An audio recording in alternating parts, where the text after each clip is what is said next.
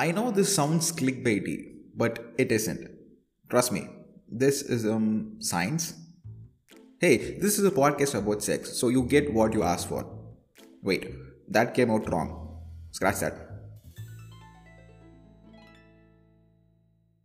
Welcome to the G Spot. I am your host, Dr. Arvindh Santhosh. I am a doctor of modern medicine specializing in OB-GYN. In this podcast, I talk about women's health, reproductive rights, sex education, medicine, and about things which have an effect on all of these. This episode was created as a part of the Podcast Lab by India Film Project in association with Anchor by Spotify.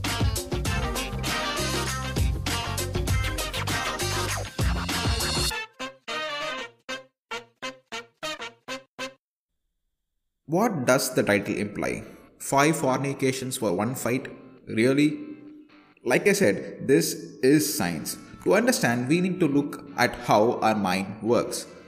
We all see news, check Twitter, watch YouTube. So I'm pretty sure you might have noticed a trend where most of the news is negative. So is this the end of the world as we know it? Are we in an apocalypse? Are we going to live in a Mad Max movie soon? The majority of our news being negative is not random, it is by design. This is called the negativity bias. Our brain is hardwired to look for the negative more than the positive. Say you found rupees 500, you'll be happy, but you'll feel horrible if you lost rupees 500. The negativity bias is a result of human evolution. We always had to look out for danger. For a primitive human, finding a lot of food is good, but if that is a poisonous food, it would kill him. There was a constant need for vigilance to survive in the past. Now, the world is a much safer place, but still, millennia of danger had a very strong effect on our brain. This concept of negativity bias is utilized by news corporations for marketing. Dr. Gottman and Robert Levenson found this to be a very interesting concept, so they decided to see if it had any effect on relationships. With this theory in mind, they set about to do research. They asked couples to solve a conflict in their relationships in 15 minutes, then sat back and watched. You need to be clear here that they did not see the couples having sex, they were just observing how they resolved the conflict. After carefully reviewing the tapes and following up with them nine years later, they were able to predict which couples would stay together and which would divorce with over 90% accuracy. Their discovery was simple. The difference between happy and unhappy couples is the balance between positive and negative interactions during conflict. There is a very specific ratio that makes love last. That magic ratio is 5 is to 1. This means that for every negative interaction during conflict, a stable and happy relationship has 5 or more positive interactions. This theory was colloquially called 5 fornications for a fight.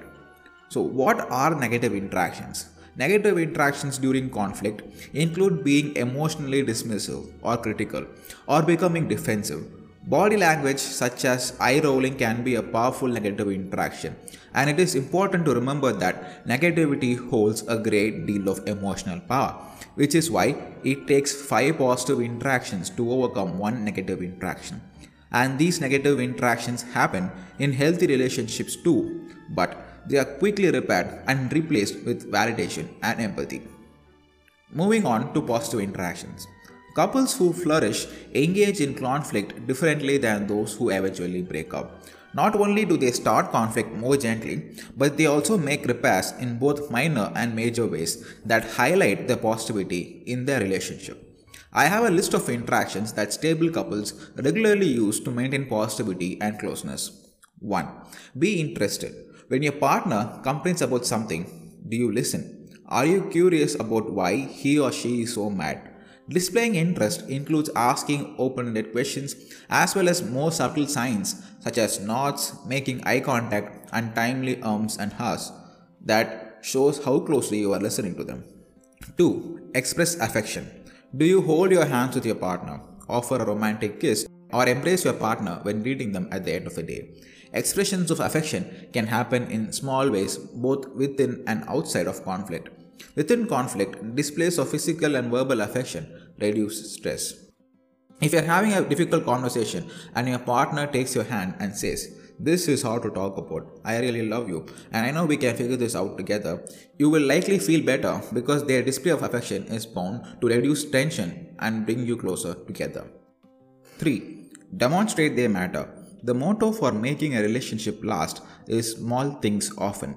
The small acts that demonstrate you care are powerful ways to enhance the positivity in your relationship. Bringing up something that is important to your partner, even when you disagree, demonstrates that you are putting their interest on par with yours and shows your partner that you care about them. And how you treat each other outside of conflict influences how well you'll handle your inevitable disagreements. For example, if your partner is having a bad day and you stop to pick up dinner on the way home, you are showing them that they are in your mind.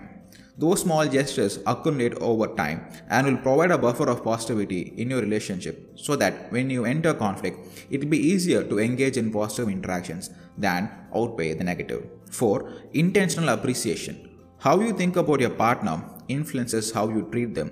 By focusing on the positives of your relationship, such as the good moments from your past and your partner's admirable traits, you put positive energy in your relationship. Negativity is bound to enter your thoughts, especially during conflict. Intentionally focusing on the positive will counterbalance any of the moments when you struggle to find something good about your partner.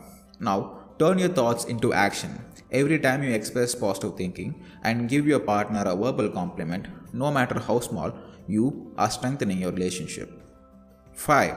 Find opportunities for agreement.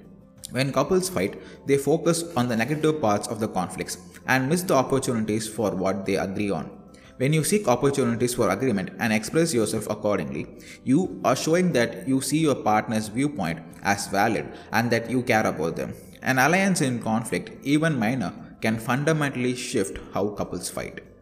6. Empathize and apologize. Empathy is one of the deepest forms of human connection. When you empathize with your partner, you show that you understand and feel what your partner is feeling, even if you express empathy non-verbally through a facial expression or a physical gesture. Saying things like, it makes sense to me that you feel, so on and so forth, will help your partner see that you are on their team. Empathy is a profound connecting skill that all romantic partners can and should improve, and there is no limit to the amount of empathy you can express. And if your partner is upset with something you said or did, simply apologize. If you can find a moment during conflict to say, I'm sorry I hurt your feelings, that makes me sad, you will provide a positive and empathetic interaction that reinforces your bond. 7. Accept your partner's perspective. An approach that drastically improves conflict is understanding that each of your perspectives are valid, even if they are opposed to each other. While you may not agree with your partner's perspective, letting them know that their perspective makes sense will show them that you respect them. One of the best ways to do this is to summarize your partner's experience during a conflict, even if you disagree. Remember that validation doesn't mean agreement, but it does signal respect. 7. Make jokes. Playful teasing, silliness, and finding moments to laugh together can ease tension in a heated conflict. Most couples have inside jokes they only share with each other. This highlights the exclusivity a couple has. However, a word of caution remember to find a way to joke around that maintains respect and appreciation for your partner and that serves to bring you both closer together. Ultimately, small, frequent positive interactions make the relationship much more stronger and healthier than large, infrequent ones. I particularly wanted to make this episode so people can know how much damage one negative interaction can make and how much work goes into fixing it. As a species, we are in this world together. The toxic woke culture is destroying families and relationships. Our conversations are turning into debates and arguments, finally ending in people spewing venomous words at each other. We need to understand that everyone is equal and stop propagating a culture of entitlement. So be nice, talk nice, spread love, take care of yourself, and be sure to take care of the ones around you. This is Dr. Arvindh Santhosh saying bye. Same place, same time next week.